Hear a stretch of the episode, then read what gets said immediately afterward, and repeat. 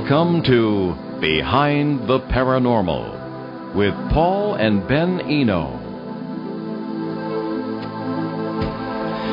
What happened to a group of U.S. Air Force personnel after they witnessed the best documented UFO landing of all time? Why was the Air Force's record keeping so inept? Why are those where are those witnesses today? Why are those witnesses today? Why not? Hey there.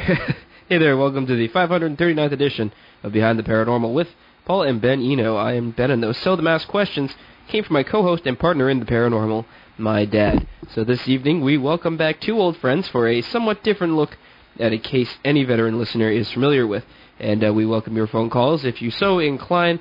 Uh, it's 401-766-1240 or from anywhere in the U.S. or Canada, 800-449-1240. Nick Pope is a well-known author, researcher, and freelance journalist. From 1985 to 2006, he served in various capacities in the UK Ministry of Defence. Among these were several years spent investigating UFO sightings and determining their possible defense significance. He now lives in California. Sergeant John Burroughs, U.S. Air Force retired, was a primary eyewitness to the Rendlesham Forest UFO incidents of December 1980, centered around two NATO air bases in eastern England, where he was assigned. He now lives in Arizona. Unfortunately, uh, Staff Sergeant Jim Penniston, U.S. Air Force retired, also a primary eyewitness, was unable to be with us this evening, but will join us on September 8th. All three men are co authors of the new book, Encounter in Rendlesham Forest the inside story of the world's best documented UFO incident. The website, www.nickpope.net. So, Nick and John, welcome back to Behind the Paranormal. Thank you. Good to be back. Okay, Good let, to be me, let me get my headset here. I just dropped it. We're uh, great shape today. Okay, so again, welcome, welcome to the show again. And uh, you and many other witnesses have been with us uh, here on ON 1240 and on CBS Radio many times since 2010, but there are always new listeners and always new questions. So, Nick, I'll ask you to briefly outline the Rendlesham Forest case. Well, this is uh, December 1980.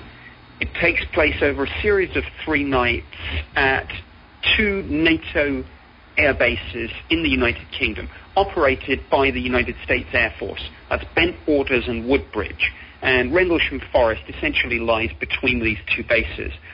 On the first night, strange lights are seen in the forest, and the first thought is that maybe a, a light aircraft has crashed in the forest and started a fire. Uh, security police and law enforcement personnel go out there, and then one of them says something slightly disconcerting. It didn't crash, it landed. John and Jim uh, then essentially have an encounter, uh, not just lights in the sky, but something up close and personal. And I'll, after I finish my brief introductory blurb, I'll let John tell tell the story of that because he was the guy there with his boots on the ground. So to fast forward over that night, uh, then a number of other personnel had sightings on a, an intermediary night, and then the deputy base commander himself, Lieutenant Colonel Charles Halt, and a team uh, of other people who were investigating the sighting from the first night themselves had an encounter with a UFO. And at one point, this fired a narrow beam of light down at the ground in front of Colonel Halt and his men. Um, and there was physical trace evidence all the way through this case. This is why it's particularly important in evidential terms. There were uncorrelated targets tracked on radar. There were anomalous radiation readings found at the site in, in the gra- on the ground where this thing actually uh, was believed to have landed. There is a, a document trail of, of both British and American government papers that support all of this. So this isn't just people's stories. This is this is hard evidence to back it up too. Okay. Uh, John, why don't you fill in your part of the story there? Okay, Nick went into you know the summary of the event. What what took place was after seeing strange lights while on patrol with uh, my partner, who did say it didn't crash, it landed. Um, we contacted uh, law enforcement desk, who transferred it to CSC. Eventually, Sergeant Penniston arrived on scene. Three of us went out, myself, Sergeant Penniston, and uh, Ed Cabansag, Airman Cabansag. Uh, we were given permission to go out there because, like Nick said, at first they thought a, a small plane or, or you know a crap not crap but a small plane may have crashed because something was seen on radar and disappeared out over the forest area just outside the Woodbridge Gate. Um, we went out into the forest and that's where we had the encounter. Um, I remember getting close to something, a bright white light coming, lighting up, hitting the ground. Then whatever it was went up in the air and disappeared. Sergeant Penniston goes into greater detail. He was closer to it, where he actually was able to get up, walk around it, touch it, have a binary download, um, and put all this in his notebook, take pictures, and and um, also draw glyphs that he uh, that were on the craft. Okay, yeah, this, that's going to be a, a, fascinating story. As I say, September 8th, Jim will be with us, and he'll get to that bit it, especially the uh, interesting part of actually touching the craft, feeling it kind of warm to the touch, uh, the glyphs or writing or insignia or whatever on the side, and then later on the uh, binary code download, which we've talked about too. But uh, before we get going, because uh, when you fellows are around, we always burn up the hour very quickly. I want to mention uh, that uh, the Rendlesham Forest Incident Conference for 2014 will take place on September 20th in Woodbridge at the Community Hall in Woodbridge, Suffolk, England. And uh, if you fellows like to say a word about that, you're both going to be there. Yeah, um, I'm, I'm going to be there, Paul. Um, I, I don't know. I don't think Nick is. I do know that Gordy's working on uh, bringing some other people uh, involved you know, and the some research into it too. But as of now, Nick isn't. But yeah, I will be there on uh, Saturday, September 20th. Uh, very good. And uh, we will put a link to that website on our website, behindtheparanormal.com. And I uh, hope anybody can get there. We have a lot of listeners in the UK. We hope you can get there uh, to Woodbridge. Beautiful country, amazing place, and uh, great speakers. Okay, um, Ben, you want to take? Uh, yeah, yeah, yeah, yeah, sure. Okay, okie doke. Um, let me just get my paper over here. My and lovely, he's running lovely, around being lovely the producer notes. today. So. Oh my God! Alrighty. so, all right. So, is it true that um, you had to get clearance from both the U.S. and the U.K. governments uh, before publishing this book? So, what's that about? Well, that's that's just a standard part of, of really anyone who served in the military, as John and Jim have, or anyone who served in government, as as I have in the UK. I mean, it was kind of. Uh, double whammy situation, really, that because of our former uh, government and military service, and because of some of the sensitivities involved with, with these bases, the, the time, uh, this was the height of the Cold War, of course, that this all took place, uh, we were pretty much duty bound to go not just to the Ministry of Defense, but to the Department of Defense Office of Security Review and give them the opportunity to look at the manuscript and uh, take out anything that, that they, they wanted to. And I mean, I think it, it's easy to characterize this sort of thing as censorship. I think we, we just regard this sort of thing as, as doing our duty and being loyal citizens. We're not whistleblowers. That doesn't mean that we're happy with everything that the government and the military has done in relation to this case, of course. But, but we have no desire to break our security oaths or, or to uh, put into the public domain sensitive military or governmental information that, that shouldn't be out there. So, you know, there's nothing too sinister about this, but I think, having said that, it is the first time that a, a book on UFOs has needed formal security clearance from both the British and American government. What would have happened if you didn't get the clearance? Well, um, worst worst case scenario, I guess, there could be a knock on the door and a couple of smartly dressed individuals turning up and uh, you know take it from there. Yeah, we know that. I, I just it just struck me as as quite intriguing because uh, you know I had a clearance too when I was in the military and I didn't you know I've, I've never written about anything I made sure it was okay that it wasn't classified but I guess you're in a you were in a different league from disappearing vessels I guess uh, yeah, which so, is about all I've written about. Yeah, well, I haven't written about anything, so we're in two entirely different boats, pardon the pun. So, John, uh, we've, now that we're switching to almost an entirely different topic, we've always been intrigued by the uh, physical feelings you felt in the presence of the craft and your own um, apparent disappearance in the light, quote unquote. Can you talk about that? Well, th- there, when the very from the very beginning, there was appeared to be a static electricity in the air um, things, like I've said over the years, seem to be going a little bit slower, slowing down. Um, the coloring of the light and, and stuff like that. But there was a clear electrical charge or EM field in the air uh, with whatever we were dealing with. Hmm. Uh, the reason this intrigues us is because we often run into that ourselves in the presence of strange things that we feel are, well, you know, you know, you know, our terms, interdimensional or whatever.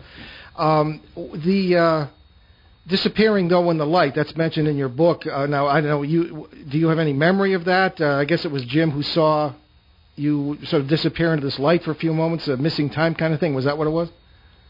Uh, the disappearing in the light it came up twice. Uh, Adrian Bustinza said on the third night that he saw me go into it and disappear. That's right. Jim, Jim has said that I was within the light, and I think he used the word incapacitated at one point. But yeah, it both both nights it appears that I had some kind of interaction or actually was inside whatever you know was there, the light itself, from other people. Now, do I remember that? No.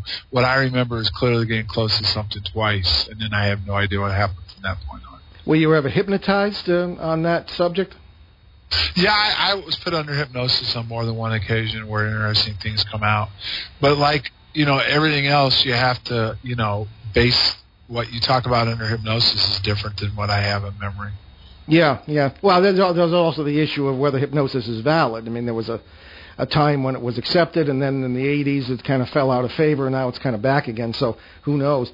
Uh, your book, fellows, really brings out the official confusion that resulted from the sightings. Can you talk about the inaccurate information and dates on some of the reports? And were well, they deliberate? Sure.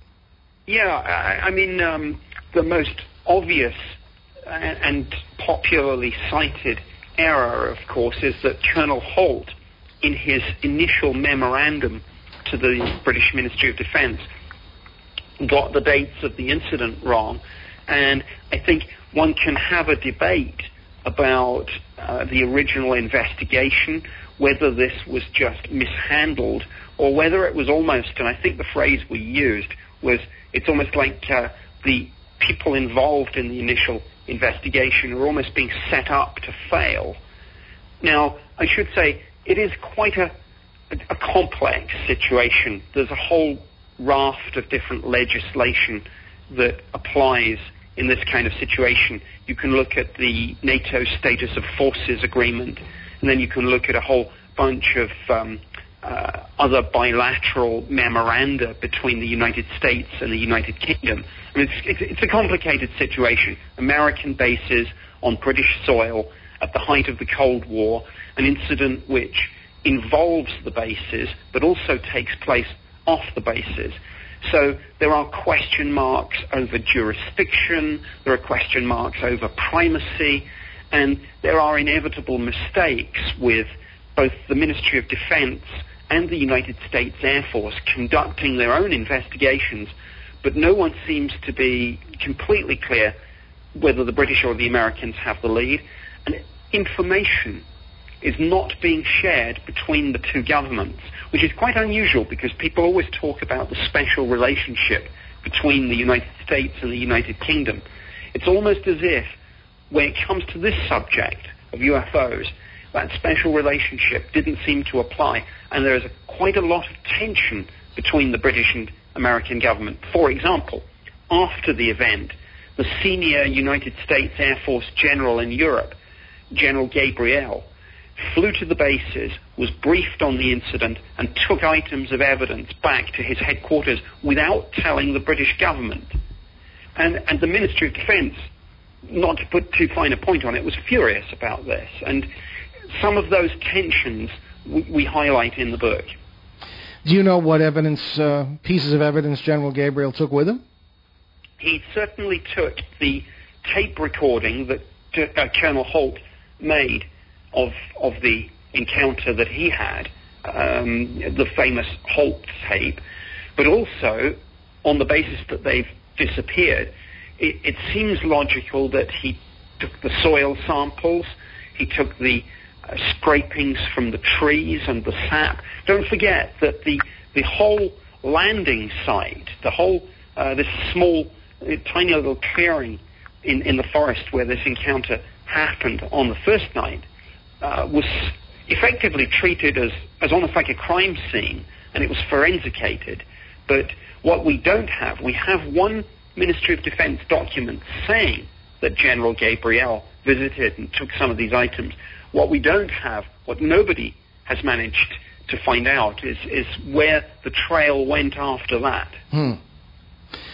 You know, I, I remember, um, uh, was it Halt then, Colonel Halt, who's been on the show with us several times uh, with you fellows, uh, he, he made a copy of the tape wisely, I guess, before he turned it over. Is that correct? Because we obviously we have the tape.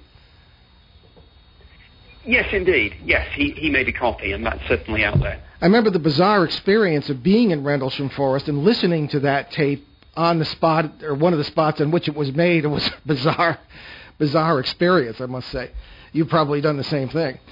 Um, now, on the issue of um, John, this what happened to you in the days following the incident? Well, for me, what I know happened for sure is because Colonel Halt says otherwise, but I know, you know, we were asked to write a statement. We actually came in and saw Colonel Halt, you know, over at the headquarters, command headquarters. From there, we were taken into Colonel Conrad's office. Um, Sergeant Penniston was obviously the lead guy, so he did the talking. And then after we spoke with Colonel Conrad or reported into Con- Colonel Conrad's office, we then went into Colonel Williams' office. And that's that's basically what I remember happening. You know, we, we turned statement in, we went in front of, you know, the senior staff, and then I went back to work as far as uh, having no other involvement. Now, other people have claimed they were brought in and interrogated. You know, some of them claim they were put under, you know, hypnosis, uh, sodium pentothal and stuff like that. I have no memory of that happening to me. And Colonel Halt has been adamant, especially over the last few years, that that all took place. Yeah, he he said on the show several times that you, fo- you fellows were, were messed with. And on the other hand, one thing he said to us one time really struck me as, as particularly odd because of its, I don't know, because of its nature. And I don't know if you fellows were involved in the conversation that time, but he was saying that when he retired, he was uh, given a security debriefing naturally, uh, be, especially being such a high-ranking officer, and they said, "Don't talk about this, this, this, and this." He said, "Well, what about the incident?" You know the UFO and they according to him they acted as though they didn't know what he was talking about and kind of shrugged their shoulders. I mean, what say you? Um, I mean, the, early on when the case first made headlines and was making the circuit, that was obviously news of the world and everything. Um, I, I had some interaction with the Pentagon and stuff on it, and they wanted me to do an interview with Chuck Carr, who did the initial investigation on it. Um, and some other people, including Reb O'Shea and Scott Colburn, got into it, and they got an interesting answer from Senator Exon's office that an incident took place, that there was no cover-up, but there was interdepartmental information that they had come across, but he wasn't going to discuss it with them because he was it wasn't us asking. Um, and as far as I went, it was clear they did.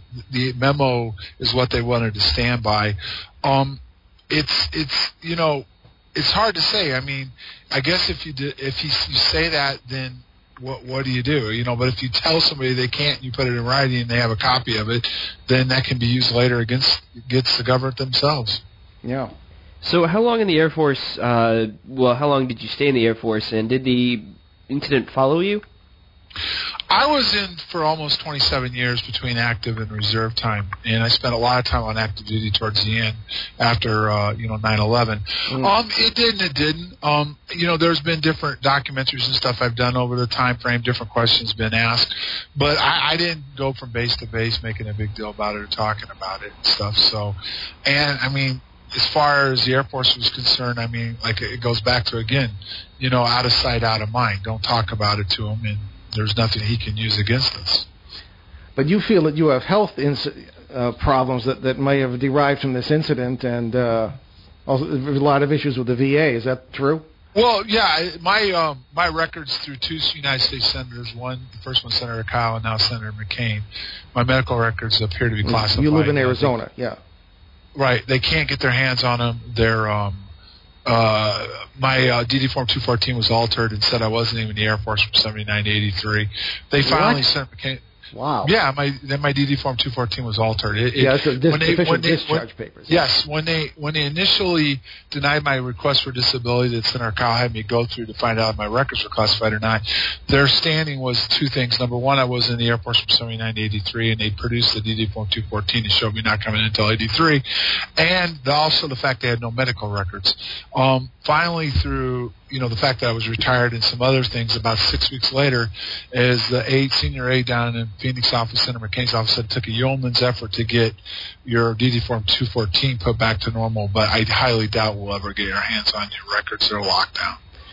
Well, some people might say, John, and have said that. Uh, you and Jim both, having been career uh, Air Force uh, fellows, you know, non-commissioned officers, that you would be uh, subject to more messing with, as Halt would put it, than others who were not in so long. I mean, and, and that that uh, some have even said that, that your version of the story might be called into question because you were so close to the Air Force for so long. I mean, what, what would you say to someone who said that to you? It's pretty simple. First of all, my issue with Colonel Halt is simple. He keeps implying this stuff, but he never shows any proof.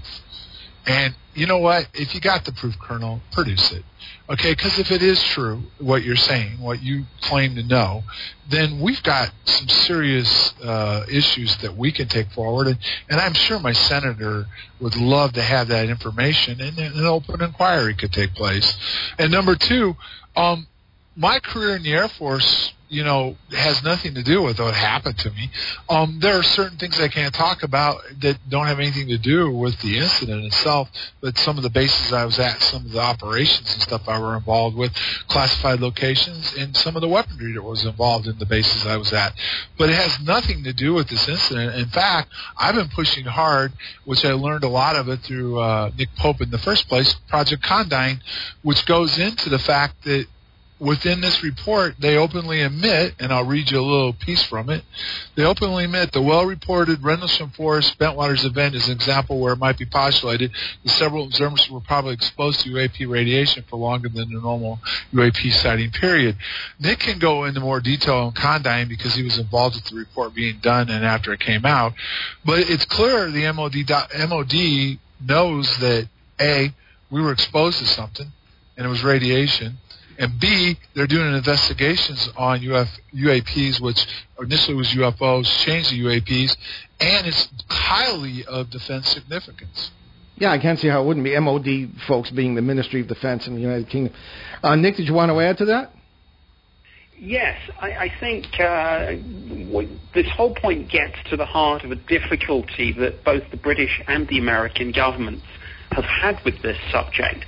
And it's, it's a difficulty that Colonel Halt came across when, when John told the story of, of him leaving the service and, you know, he was like, hey, can I talk about any of this? And if the U.S. government turns around and says you can't talk about the UFO incident, that gives them a problem. Because, of course, the public position of the United States government is that UFOs are no longer of any interest and have not been investigated since 1969 when Project Blue Book was terminated.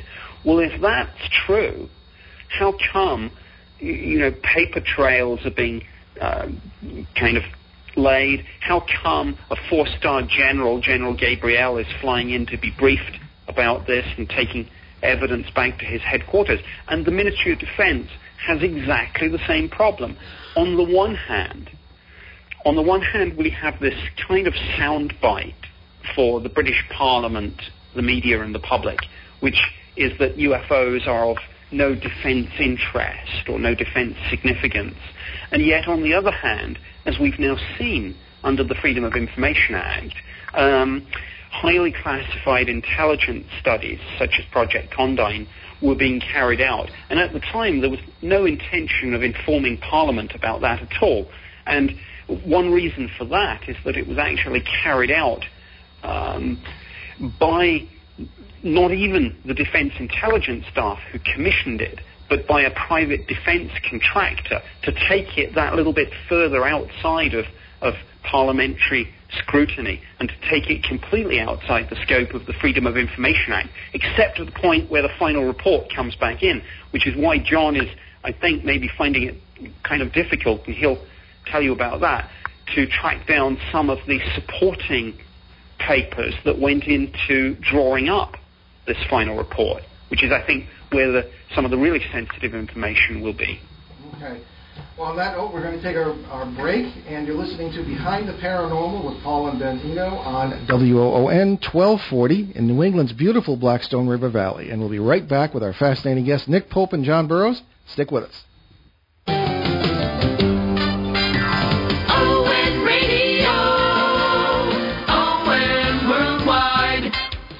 Everybody, this is the Moose Man. Check out the Groove Line for the best blues, rock, funk, classic 50s, and the Beatles every single week. Tune in Thursdays from 6 to 7 p.m. That's the Groove Line right here on ON. ON Radio. ON Worldwide. And before we return to our guests, I wanted to just mention a few of the charities Ben and I have adopted. Uh, certainly, Youth Mentoring Connection in Los Angeles. They're doing wonderful things out there. Uh, Tony LaRay, especially, who's been a guest on the show, uh, uses ancient wisdom uh, to help at-risk youth, and with amazing results. And it's not pie in the sky stuff; it's very feet on the ground, uh, very practical. And he's done great work there for many, many years. And we hope you will visit youthmentoring.org, Youth Mentoring Connection in, in Los Angeles. Also locally, of course, there are veterans charities here. Builders Helping Heroes here in uh, Rhode Island and southeastern Massachusetts. And uh, they just recently built a house for a veteran who had lost both his legs in uh, combat in Afghanistan out in the town of Burrillville, Rhode Island, right in our listening area here. And they do fantastic work, um, great things for our veterans and their families. Uh, also, uh, USACares.org, which renders financial assistance to veterans. And uh, to the north here, uh, certainly Canadian Veterans Advocacy, run by our friend Mike Blais from Ontario. He's done some great stuff in the uh, legislatures there and in the law in the, in the courts to help veterans of uh, the Canadian forces who have been with us shoulder to shoulder in the war on terror since the beginning. So check out those uh, sites, please, and uh, we'll get back now to our guests. Now, if we can just uh, wanted to ask you, uh, either of you uh, fellows, uh, can you tell us about the quote Steve Roberts unquote and Brenda Butler involvement and other information leaks that occurred at, at, toward the beginning of the of the case in December 1980 and thereafter? John, do you want to take that? Well, I mean, there early on, it was clearly they went out into the pubs. This individual went out to the pubs, got the attention of Brenda Butler, Dot Street, and talked about an alien encounter in the forest. Um, if you look at the early stuff that came out, that was the storyline, including some of the early witnesses that came forward and you know call themselves whistleblowers. They had the dates wrong. It implied there was aliens involved, and that was kind of the company line. But moving forward now, it's it's it's clear that there are documents out there showing that the MOD in the United States and other governments of the world not only know about a phenomenon, but they're studying it and they're working on it for defense and weapons. So, I mean, the alien card was played early in my mind, and it, it was done, I think, to keep any serious investigation done on it. And even the dates were wrong. And, and what's interesting is that kept people from doing early FOIA and looking at certain things, and you know, even like the radar data and stuff. So that that's my take on that.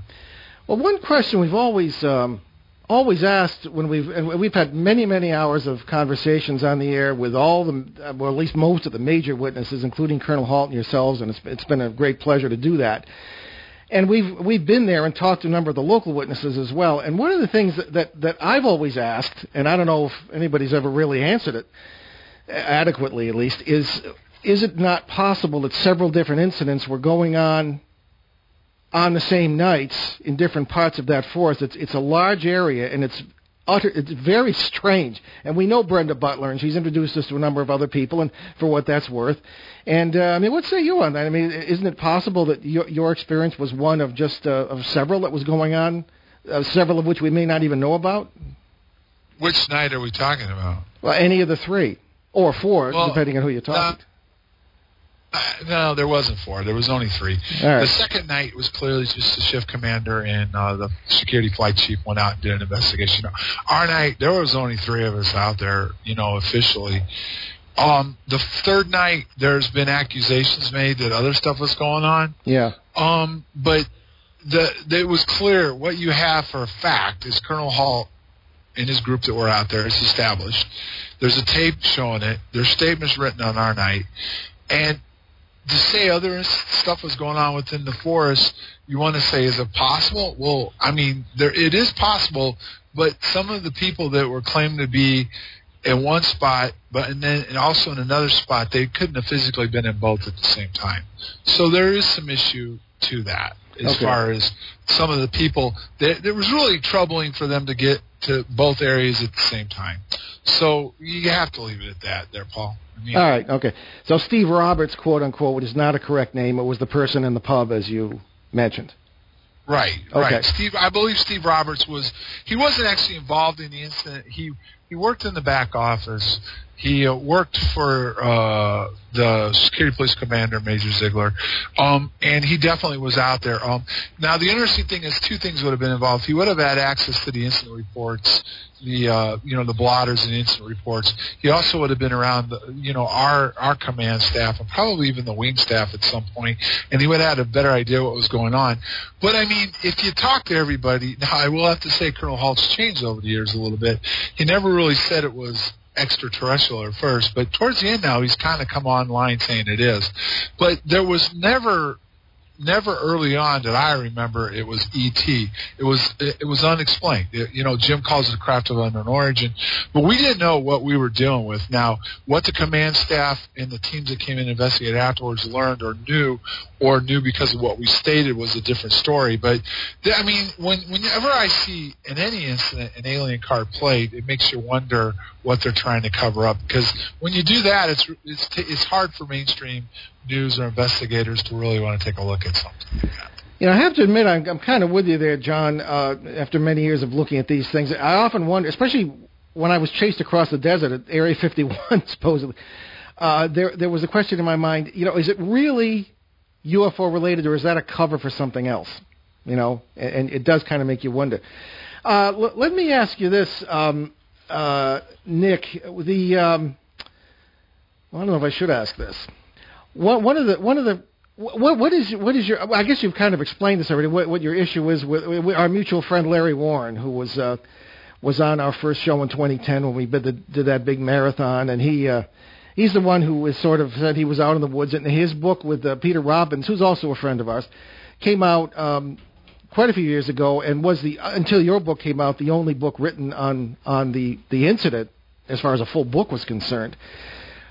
So you, so you think that that whole thing was just not legitimate at all, or that he got his dates wrong, and that just or it didn't happen? I mean, what exactly do you feel on that? It's kind of like denominational differences here in this case.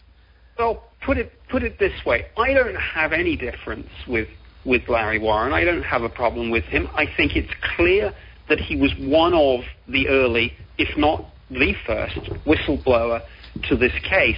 But I think it goes back to, to the question that you just asked, John. In terms of what the paper trail of evidence actually supports, we in our book had to confine ourselves to those people who could absolutely prove that they were involved. And the thing about um, uh, John and Jim and and why they're at the heart of, of this incident and the book is, is that everyone else saw them out there. And, and you know, you can draw a kind of wiring diagram of who was out there, and everyone kind of backs up everyone else's story. John says, "Yeah, I was out there with Jim, with Ed Cabansag, um, you know." And then you've got the fact that we have five, and only five, witness statements that were taken by Colonel Halt, and the names on there are Buran, Chandler, Penniston, Burroughs, and Cabansag.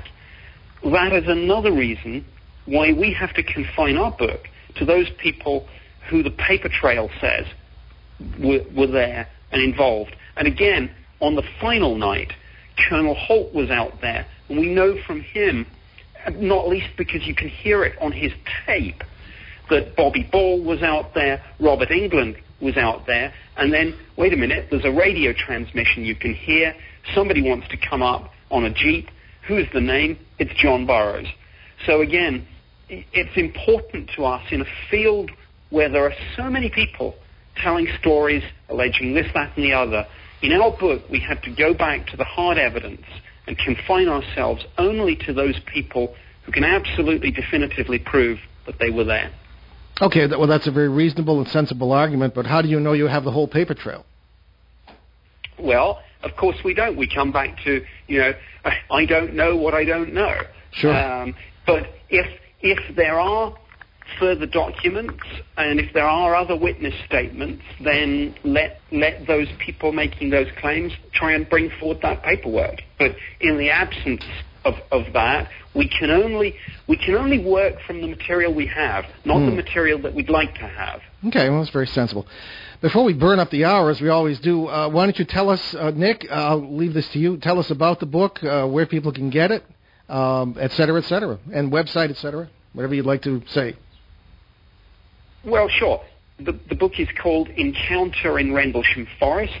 It's co-written by John Burroughs, Jim Penniston, and myself, and you can get it uh, basically from Amazon, Barnes and Noble, and pretty much all, all decent bookstores and, and book sites. But Amazon's probably the, the first place that people look for books these days, and it's right on there. Yeah, that's the neighborhood bookstore today. All right. Absolutely. Uh, now I'm going to just bounce something off. We've talked about this before, but um, I, I don't know. It was before we Ben and I had been there. Uh, throughout the history of Woodbridge and Bentwaters, the ba- two bases in the area there, lots of military per- report, personnel reported being you know creeped out by Rendlesham Forest. Uh, we toured the place over two days in 2012 in the company of some of our local listeners, uh, among them Larry Warren and Brenda Butler. And some weird things happened to us out there at night, and we got some awfully strange photos, and we, we tend to be pretty skeptical. Uh, we've also talked with a number of local people who claim to have had crazy experiences there going back many years, and you can pin down some of Britain's weirdest incidents, really going back to Saxon times to within 30 miles of Rendlesham Forest. So, wh- do you have any feelings on our contention that there's something much deeper there than the 1980 UFO incidents? Is sort of that was sort of the tip of a very large iceberg. What's your opinion on that, Nick or John? Well, there's, Go, there's go ahead, Nick. Yeah. Oh, I was going to say, there's no doubt, as you say, that over the years there have been many, many strange things reported in the area. Uh, UFO sightings, ghost sightings, witchcraft. Um, it is certainly an area um, where we know that a lot of strange technologies have been tested. I mean, uh, the ones we know about, of course, are more conventional things, but uh, looking back at Britain's military history, radar was developed in the area. Uh, there were some nuclear tests and facilities there. But what it all means, what the connection is, whether there's some something else, I don't know.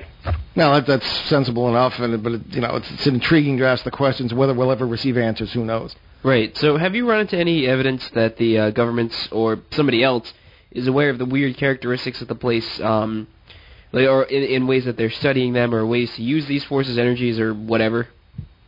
Following that's what you Project Con- just said. That's Project Condign, guys. Yeah. It's there. Yeah. It's in the documents. Yeah. There's all kinds of things in the documents explaining what happens to you if you get around the phenomena. Edgar Mitchell has talked about the phenomena in radio interviews. Yep. Uh, so it, there's evidence there, and, and this particular document has never been looked at very closely for different reasons, but it, it is a smoking gun, and, and it needs to be evaluated further and looked into deeper. Now I always mix these up, but Bentwaters is now is an industrial park, is it? And and just to give the listeners who don't know a, a sense, Rendlesham Forest kind of sits in the middle of these of the area where these two bases are, are located. And I'm wondering why were they two bases instead of one, or do we really know that? Or that just something come out of World War II? Go ahead. Yes, it's yeah, it's it's World War II legacy issues. These were both uh, basically diversionary airfields for American and British bombers that had been um, attacking Nazi targets over continental Europe and uh, for damaged planes limping back over the, the North Sea. These these two air bases were constructed as as basically, and they saved a whole bunch of lives, uh, British and American and Canadian too, I think. Mhm. Um, but uh, yeah, they. Uh, I, I'm not going to go into too much detail about the, the detailed role and mission of the bases, but um, yeah, they they certainly were. They had their roots in World War II diversionary airfields. Okay, and and Woodbridge now is, is still in the possession, although of the British military at this point. Is that correct? yes, Woodbridge. Woodbridge is now a military barracks. It's called Rock Barracks. Okay. Uh, part of the part of the runway is still there, and occasionally it's, it's kind of grown over now. It's occasionally used for helicopter training. And Bentwaters is now a, basically a business park. They they have a lot of the old infrastructure there, but they shoot movies there. They shoot advertisements for new cars, all sorts of things. Okay. Uh, well, we were wondering if there were, there was any talk of uh, turning your book into a movie at this point. So- Someone, uh, Ben was suggesting, we were talking about it one day, he said, oh, maybe it'll be a musical. Yeah, but they're dan- dancing uh, Air Force security people or. I don't know. Is there any talk of that yet? Well, not a musical, but certainly I think uh, Hollywood. Hollywood is is one thing they're not is stupid. They know money making opportunities when they see Oh, it. yes. They've, they've done Roswell. They've done Roswell, so I think it's only a matter of time before they realize that this is this is the other big one that you know they the story has yet to be told. Yes, indeed. So, what is the next step with this story? We, we've often asked that question, and uh, but I'm sure it's it's, a, it's an answer that is evolving. Or is, is it is it a movie or is it uh, further investigation, further attempts, uh, federal, you know, with the uh, Freedom of Information Act? Uh, Well, I, I'm still working on FOIA. Um, one of the things I've uncovered is the British, even though they've claimed they released everything, I've now got proof that they haven't, and they're contemplating releasing more documents that are holding holding back. Um, and I found that interesting. Uh, quite a bit of the stuff on Project Condign is still classified. Um, I've been simultaneously working my way through it, asking questions, and believe it or not, most of it still is. And I find that awful interesting, the fact that UFOs have no defense significance, yet all the stuff involving this report, a lot of it is still classified. Yeah. Well, as we all, I've no doubt you're correct, but as we all know, just just to be, I suppose, fair to those who do the classifications, uh, many of the documents uh, are classified in in some cases because, um, I mean, there are still documents from World War II that are classified because certain people might still be alive and it might create problems for them or security issue. No, no, no. This stuff is no, no, no. This stuff is classified because it's of defense and weapons nature. I've got that in writing. oh no, I'm not saying it's not. I'm just saying that Yeah, just, but uh, no, but it's at the whole not. It's not being held back because of a name or something. They'll they'll they'll say that. Sure. It is. Okay. This stuff is being held back because they're working on weapon systems and stuff based off of this phenomenon. So I Yeah. mean, it, that that's what's going on here. It's got nothing to do with a name or something like that. And, Mhm. and it's in writing. It's not. You know, something I've talked to somebody about. I've got all this in writing, and I'm continuing to pursue it. And Nick can go into a little bit more detail about, you know, this stuff and how it's classified and why it would be classified. No, go ahead. We have a few more minutes. Sure. I mean, basically, yes, as you say, there are exemptions to the Freedom of Information Act that do cover uh, personal details, and that's in the UK what's known as a Section 40 exemption. But no, that's not what John means. John means exemptions that cover areas such as defense, national security, intelligence, information obtained in confidence uh, from bilateral relations with other countries, those Sure. sorts of things. Right. Okay. Okay. Certainly. All right. Um, now, I, I was uh, curious, uh, John, and many of the listeners will probably wonder about this. Have you ever had what uh, is commonly referred to as a Men in Black experience? I mean, have you felt tailed or shadowed? Has anybody ever talked to you, you know, after you were out of the service, or any sort of thing like that? Um, I've never had what you call like being brought in, and, you know, and told to shut up or anything like that. Um, over the past couple years, there's been some interesting inquiries on certain things that have nothing to do with trying to shut us up, but to learn more about about what happened to us and maybe the effects it had on us. And you know, it's uh, it's pretty interesting where this could be going. To include the radiation that we were exposed to is at a higher level, and based on the radiation itself, it would explain the um, how Jim got his binary download, and that radiation would affect our DNA, and w- the reason why they might want to see how it affected our DNA and everything like that. So there is ongoing stuff going on, but it's not the typical Men in Black or, you know, if you don't be quiet, we're going to shut you down. Yeah, right. Now, I don't think we can let the show pass without some mention of the binary code, even though Jim isn't with us. So, and we'll get into this in more detail in September. But uh, can you uh, can you talk a little bit about that because you're, you're intimately acquainted with that, uh, both of you, both of you fellas. So, what was the Go binary Nick. code about? Well, Go ahead, Nick. essentially, yeah, sure. Um, uh, I can't go into all the details, and, and of course, um, you, you are speaking to Jim, but essentially, when he encountered what he certainly perceived uh, and saw as a craft, and I mean, he, he touched the side of this, he sketched the thing and the strange glyphs on the side, but his uh, memory of this is that when he touched it, there was a kind of jolt.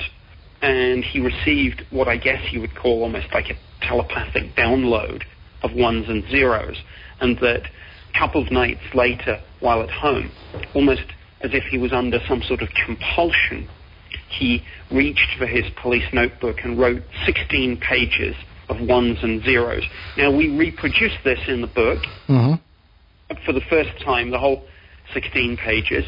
Uh, there have been a number of attempts by people to kind of decode this. Uh, my own suspicion is that uh, if there is a message, it's maybe not not quite as obvious as as people think. But but uh, what has come out so far is a series of coordinates, geographical coordinates.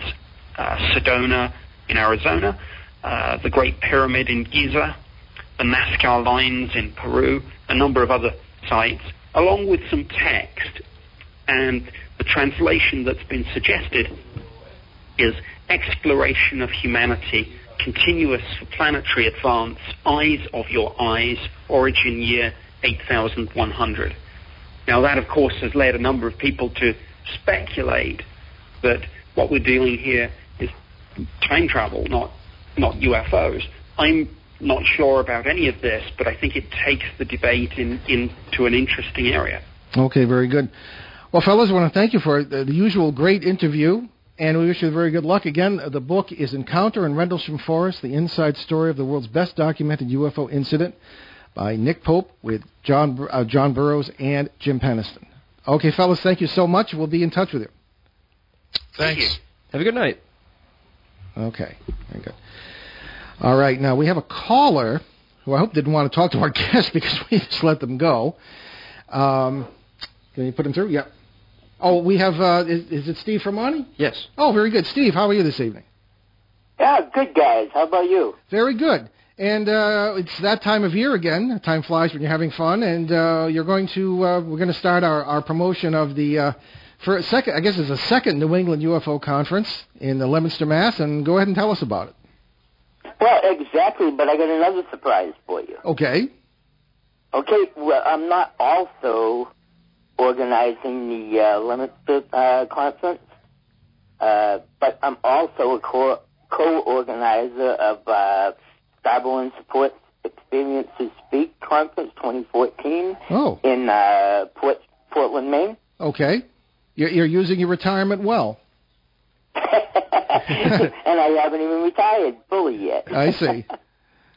Well, that's very so. So, So we're, running, the, we're actually running two conferences this year. Wow. So what? That the one in Portland. That's about. That's obviously people who have been UFO contactees. Uh, yes, uh, that that'll be uh, that's September sixth and seventh in uh, in Portland, Maine. All right. Uh, if I can give you the uh, if people would like to look it up, there's a website called Experiences Speak, Experiences. uh, and they can uh, they can go right onto that website. I mean, they're going to have Stan Friedman, Steve Bassett, Kathy Martin, and Denise Stoner. Uh huh.